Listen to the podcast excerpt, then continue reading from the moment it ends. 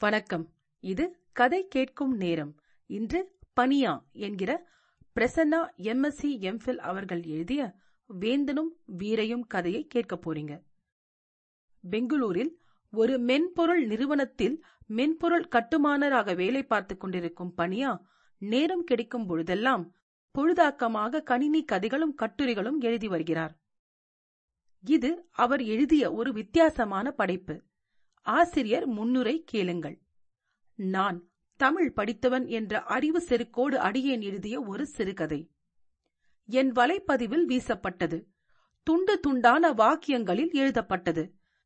கீழே இருந்து படித்தால் ஒரு கதையும் மேலே இருந்து படித்தால் இன்னொரு கதையும் அவரவர் தமிழறிவிற்கும் பட்டறிவிற்கும் ஏற்ப கற்பனை திரையில் விரியும். வேந்தனும் வீரையும் முதலில் மேலே இருந்து கீழே கதையை கேட்கலாம். கதையை உங்களுக்கு வாசிப்பது ராரா. எங்களுக்கு தெரியும்டா நூலினை மறுபடியும் படிக்கத் தொடங்கினான் வேந்தன். நூலினை படிக்கும் பொழுதே நூலினுள் நுழைந்துவிடும் நடை அந்நூலினுடையது. எண்ணியல் மயமாக்கப்பட்ட வேந்தனின் இல்லம் பெரும்பாலும் அயல் நாட்டு கண்ணாடிகளாலும் அலங்கார சிலைகளாலும் வேயப்பட்டிருந்தது. அத்தனையும் மறந்து நூலினுள் மூழ்கலானான் வேந்தன். நூலின் வனப்பு அதன் ஆசிரியரின் பெயரை கூட பார்க்க வேண்டுமென்ற எண்ணத்தை மறக்கடிக்கச் செய்தது. அவள் அழகி மட்டுமல்ல வீரமிக்க பெண்ணும் கூட. வீரை தனியாக செயல்களை செய்வதில் வல்லவள். இனி இவளை பற்றி சில வரிகள் பார்ப்போம்.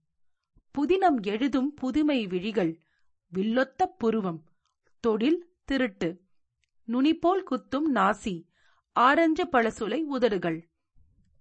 இன்னும் எழுத முடியாத அழகு மிகுதியாக இருந்தது வீரையிடம். நூலிலிருந்து வெளியேறிய வேந்தன் தண்ணீர் குடிக்கச் சென்றான். குளிர்பதன பெட்டியில் இருந்து ஒரு குவலை நீருடன் வந்தவன் மீண்டும் நுழைந்தான் நூலினுள். வீடு முழுவதும் எண்ணியல் மயமாக்கப்பட்டிருந்தாலும் பழைய நூலினை படிப்பது வியப்பே. ஒவ்வொரு வார்த்தைகளும் சேர்ந்திருந்த விதம் மீண்டும் மீண்டும் படிக்கத் தோன்றியது வேந்தனுக்கு. கதையில் வரும் பாத்திரங்கள் அனைத்தும் அவன் அருகில் இருப்பது போல் எண்ணிக்கொண்டே நூலினுள் மூழ்கலானான். வீரை உடும்பு கொண்டு வந்திருந்தாள். எண்ணியல் அறையை திருடுவதற்காக. உடும்பு பிடி பிடிக்க தூக்கி கட்டிடத்தின் மேல் கூரையில் எரிந்தாள் வீரை.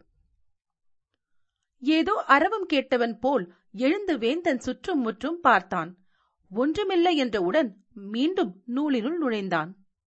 வீரை கட்டிய கயிறு அவ்வளவு தடினமாக இல்லை. ஆதலால் வீரையின் கயிறு அருந்தது பாதி தொலைவு வந்தவுடன்.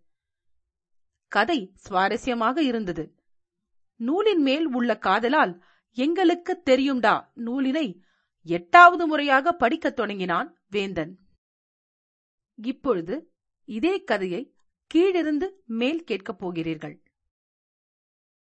நூலின் மேல் உள்ள காதலால் எங்களுக்கு தெரியுமடா நூலினை எட்டாவது முறையாக படிக்கத் தொடங்கினான் வேந்தன். கதை சுவாரஸ்யமாக இருந்தது. வீரை கட்டிய கயிறு அவ்வளவு தடிமனாக இல்லை. ஆதலால் வீரையின் கயிறு அருந்தது பாதி தொலைவு வந்தவுடன். ஏதோ அரவம் கேட்டவன் போல் எழுந்த வேந்தன் சுற்றும் முற்றும் பார்த்தான். ஒன்றுமில்லை என்றவுடன் மீண்டும் நூலினுள் நுழைந்தான். வீரை உடும்பு கொண்டு வந்திருந்தாள். எண்ணியல் அறையை திருடுவதற்காக. உடும்பு பிடி பிடிக்க தூக்கி கட்டிடத்தின் மேல் கூரையில் எரிந்தாள் வீரை. கதையில் வரும் பாத்திரங்கள் அனைத்தும் அவன் அருகில் இருப்பது போல் எண்ணிக்கொண்டே நூலினுள் மூழ்கலானான். ஒவ்வொரு வார்த்தைகளும் சேர்ந்திருந்த விதம் மீண்டும் மீண்டும் படிக்கத் தோன்றியது வேந்தனுக்கு. வீடு முழுவதும் எண்ணியல் மயமாக்கப்பட்டிருந்தாலும் பழைய நூலினை படிப்பது வியப்பே. நூலிலிருந்து வெளியேறிய வேந்தன் தண்ணீர் குடிக்கச் சென்றான். குளிர்பதன பெட்டியில் இருந்து ஒரு குவளை நீருடன் வந்தவன் மீண்டும் நுழைந்தான் நூலினுள். இன்னும் எழுத முடியாத அழகு மிகுதியாக இருந்தது வீரையிடம். இனி இவளை பற்றி சில வரிகள் பார்ப்போம்.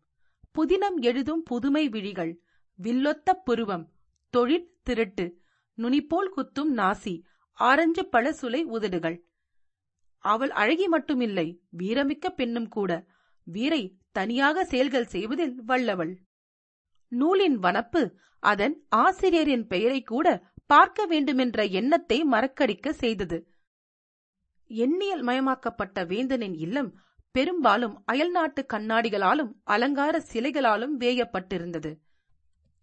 அத்தனையும் மறந்து நூலினுள் மூழ்கலானான் வேந்தன். நூலினை படிக்கும் பொழுதே நூலினுள் நுழைந்துவிடும் நடை அந்நூலினுடையது. எங்களுக்கு தெரியுமடா நூலை? மறுபடியும் படிக்கத் தொடங்கினான் வேந்தன். வேந்தனும் வீரையும் கதை கேட்டதற்கு நன்றி. உங்கள் கருத்துக்களை கீழே பதிவிடுங்கள். மற்றும் உங்கள் நண்பர்களுக்கு கதை கேட்கும் நேரத்தை பகிருங்கள். நீங்கள் எழுத்தாளரா? உங்கள் சிறுகதைகள் கதை கேட்கும் நேரத்தில் இடம்பெற கதை கேட்கும் நேரம் அட் ஜிமெயில் டாட் காம் என்ற மின்னஞ்சலுக்கு தொடர்பு கொள்ளுங்கள். தேர்ந்தெடுக்கப்பட்ட கதைகள் இங்கு இடம்பெறும். இன்னொரு கதையுடன் உங்களை மீண்டும் சந்திக்கிறேன். நன்றி ராரா.